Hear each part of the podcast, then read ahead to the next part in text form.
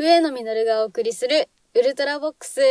10月になってやっと寒くなって、あ、そういえば出身中学、高校の学園祭って9月だったわって思い出しました。うちはスポーツ強豪校なんですけど、とにかくお金がない学校でした。というかね、スポーツそのものがお金がかかるんですよ。まあ私がやっていたスポーツですらね、なんなら安い方と言われていて、新体操とか機械体操とかね、あの装飾があるとね、すっごい高くなるんですよ。授業の合間にレオタードにスパンコールを縫い付けていた子とかをよく見かけていましたね。それで文化祭の売り上げが遠征費に回るみたいで、親御さんが主催の模擬店っていうのがその文化祭にあるんですけど、必死になってカレーやうどんを作って売りさばいていたんですね。各クラスに何人かの模擬店係っていうのが割り当てられていて、真面目にやらないと知らない親御さんにめちゃくちゃに怒られたりして、それで泣き出す生徒さんもいたんですね。まあそれぐらいの書き入れ時だったわけです。うちの文化祭は中学生は授業で作った提出物の展示しかやらせてもらえないんですね。で、高校からクラスごとになんかお店とかやっていいよみたいな決まりだったんですね。で、高校1年生の時に綿飴屋さんをやることになったんですね。クラスメートのお父さんがどっかから借りてきて軽トラで持ってきててくれたんです。テキパキと綿あめ機が組み上がったところで、あれ？綿あめ機ガス式だねっていうことがね、判明しまして、で、どこから聞きつけてきたのか、文化祭担当の先生がやってきて、ガスの使用は大人ですら許可していないのだから、いいわけがないでしょ。撤去しなさいって言われて、泣く泣く片付けることになっちゃったんですね。まあ普通に考えて、ガス式の機械なんて屋外で使うもんじゃないですか。屋内で使ったら普通に危ないですよね。で、クラスの学級委員長が明らかに積んだって顔をしながら片付けていたのがすごい印象的でした。学級委員長は芋って呼ばれていて、というか私ともう一人ぐらいが芋って呼んでいたんですけど、芋は中学校時代はめちゃくちゃ荒れていて、学級委員長なんてやるタイプじゃなかったたんですよ。そういえばこの間久しぶりに芋に会ったんですけど、ビジュアル系みたいになってて、遠くから、おい、芋って呼んだらすごく嫌がられました。妹と私は中学から一緒で、同じく一緒にエスカレーターで高校に上がったとある生徒が、あからさまな高校デビューをしていまして、で、それが妹にとってはめちゃくちゃ鼻につくっていうので、その対抗と言わんばかりに学級委員長のノリでって学級委員長になっちゃったんですよ。文化祭で、クラスをまとめ上げるっていうね、ここぞという腕の見せ所で出花をくじかれちゃったっていうので、芋がね、完全な放心状態になっていたんですね。とはいえ、学級委員長に関係なく、うちの学校で学園祭でやることがないと結構積んじゃうんですよ。文化祭とはいえね、出血点呼があって、朝と夕方のタイミングで教室にいれば OK なんですけど、繁華街だから時間を潰そうと思えば潰せるんですけど、高校生なんで、時間を潰すにしてもお金がないじゃないですか。で、散歩するか、日がな一日公園のベンチでぼーっとするくらいしかできないんですね。あと、学校の敷地内を出たら出たで怒られるから、結局狭い校舎のどっかで時間を潰すしかないんですよ。もしくは、うちのクラスは催し物ができなくなっちゃったから、全員親御さんの模擬店にドナドナしますってことも考えられなくはないわけで、さて、この2日間どう乗り切ろうかと考えながら片付けていたんですね。で、その時、おい、豆、ふっざけんなよっていう怒鳴り声が聞こえたんですね。まあ、私立女子校とはいえですね、体育会系だし、男性がいない分、男性の目なんて気にするわけがなく、お嬢様みたいなイメージとはほど遠い、まあ、こんな怒号は日常茶飯事でありました。年に一回は学内のどこかで取っ組み合いの喧嘩があって、まあ、キャットファイトなんて可愛いもんじゃないですよ。あの、女子トイレに入ったら、おばさまに注意されるレベルの、ボーイッシュでガタイのいい女の子同士がガチで殴り合ってるんですね。逆に言うと、陰湿ないじめが全くありませんでした。まあ、グループっぽいのはあるんですけど、あくまで似たような属性がまとまってるってだけで、全然違うグループでも、例えばその授業で、二人組作ってとか、三人組作ってって言われたら、偶然近くにいた、まあ、日頃、つるまないクラスメートと一緒になるなんてごく普通にありました。いじめはなかったですけど、大っぴらにキモいって言われるのはよくありましたね。私自身、まあそりゃ若い女の子の前でこんな趣味じゃねえとは思ってましたけど、サブカル機械オタクの私がですね、情報工学とか IT 系とか秋葉系とかね、揶揄されながらも伸び伸びやってこれたのはこういういじめのない小ざっぱりした文化のおかげなんじゃないかなと思ってます。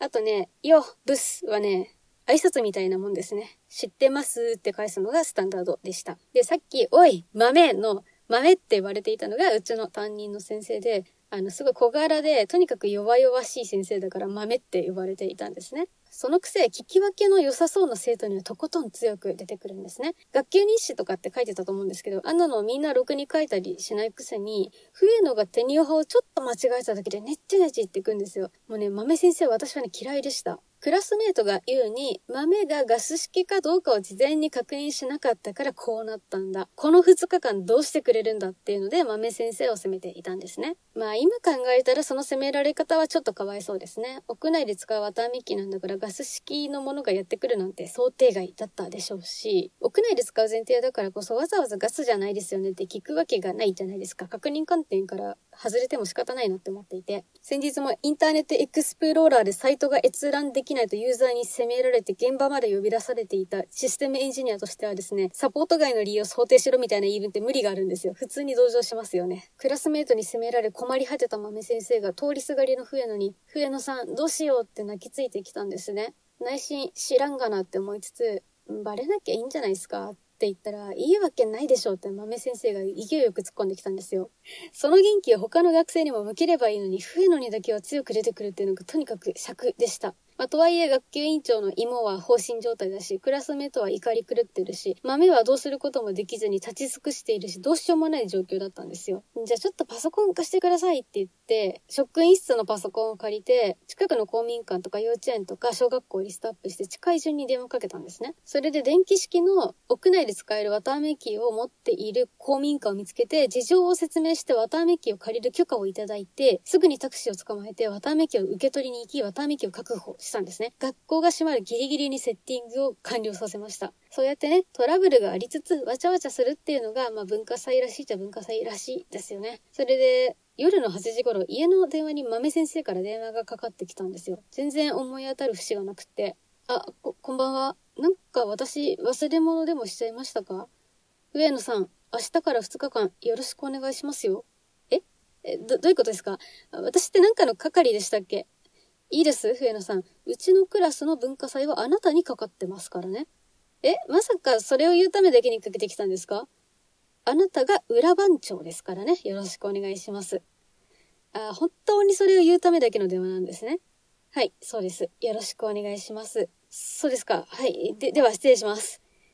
という電話をしました。笛野は裏番長なんだそうです。この豆先生からの電話は文化祭1日目の夜にもかかってきて、明日が最終日ですからね、よろしくお願いしますよ、と念を押して言われました。この電話に何の意味があるのかよくわからなかったんですが、いざという時に芋が動けないと。で、何かあったら笛野さんよろしくねっていう意味だったのかなと当時は思っておりました。豆先生にとっては本件が相当に思い入れのあるエピソードだったらしく、毎年学年ごとに文集を作るんですけど、そこに豆先生は文化祭前日、予期せぬトラブルに笛野さんが起点を聞かせて動いてくれたおかげで、みたいなことをつらつらと書いていらっしゃいました。今思えば、豆先生は笛野の行動を評価していますよっていう意思表示がしたかったのかもしれないですね。実際クラスメートで笛野が綿あめ機を手配したことを知ってる人なんて数名しかいないんですよ。片付けが終わっちゃって、とうとうやることもなくなって、まあ明日暇じゃん、どうしようか、とか雑談してたら、なんか綿あめき来たんですけど、程度に思っていたような感じではないでしょうか。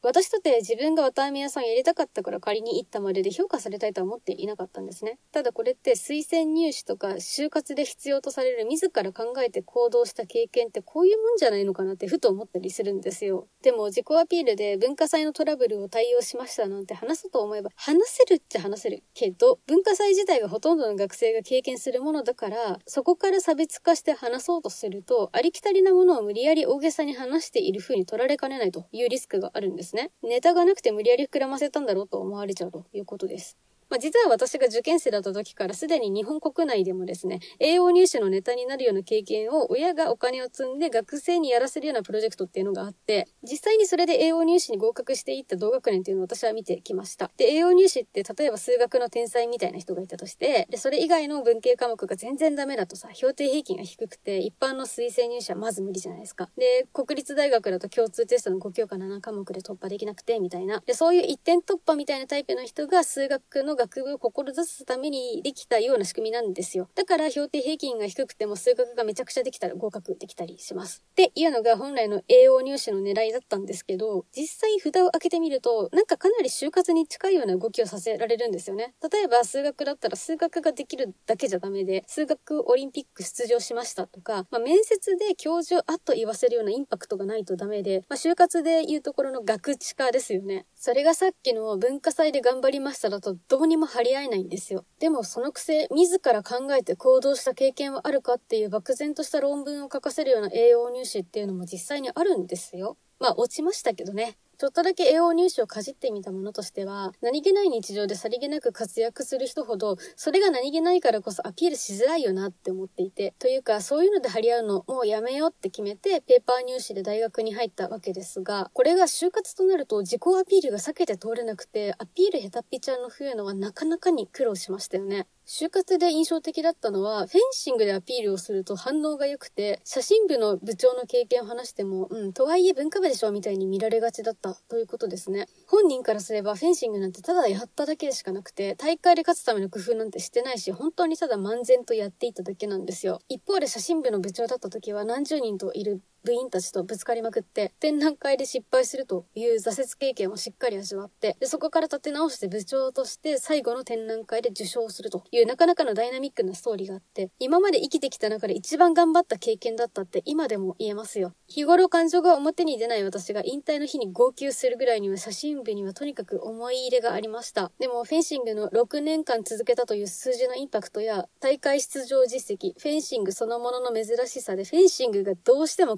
食いつかれやすいんですね。あとは特に仕事だと体育会系のメンタルが求められる時もあるから、運動ができる人、続けられる人の方が重宝されやすいのでしょうね。にしても、血を吐くほど頑張った写真部の経験の霞っぷりときたらちょっと悲しくなりました。まあ、アピールできることも大事ではありますが、結局は実態が伴っていることが大事じゃないですか。文化祭の時のトラブル対応のことは数人しか知らないし、写真部の部長だった時の苦労も当時の部員の十数名しか知らないでしょうけど、いずれにしても行動力なくして成し得ない結果ではあるので、せめて自分の中では自分の行動力を自負している次第でございます。お相手は私、笛野実がお送りしました。それでは次回のウルトラボックスでお会いしましょう。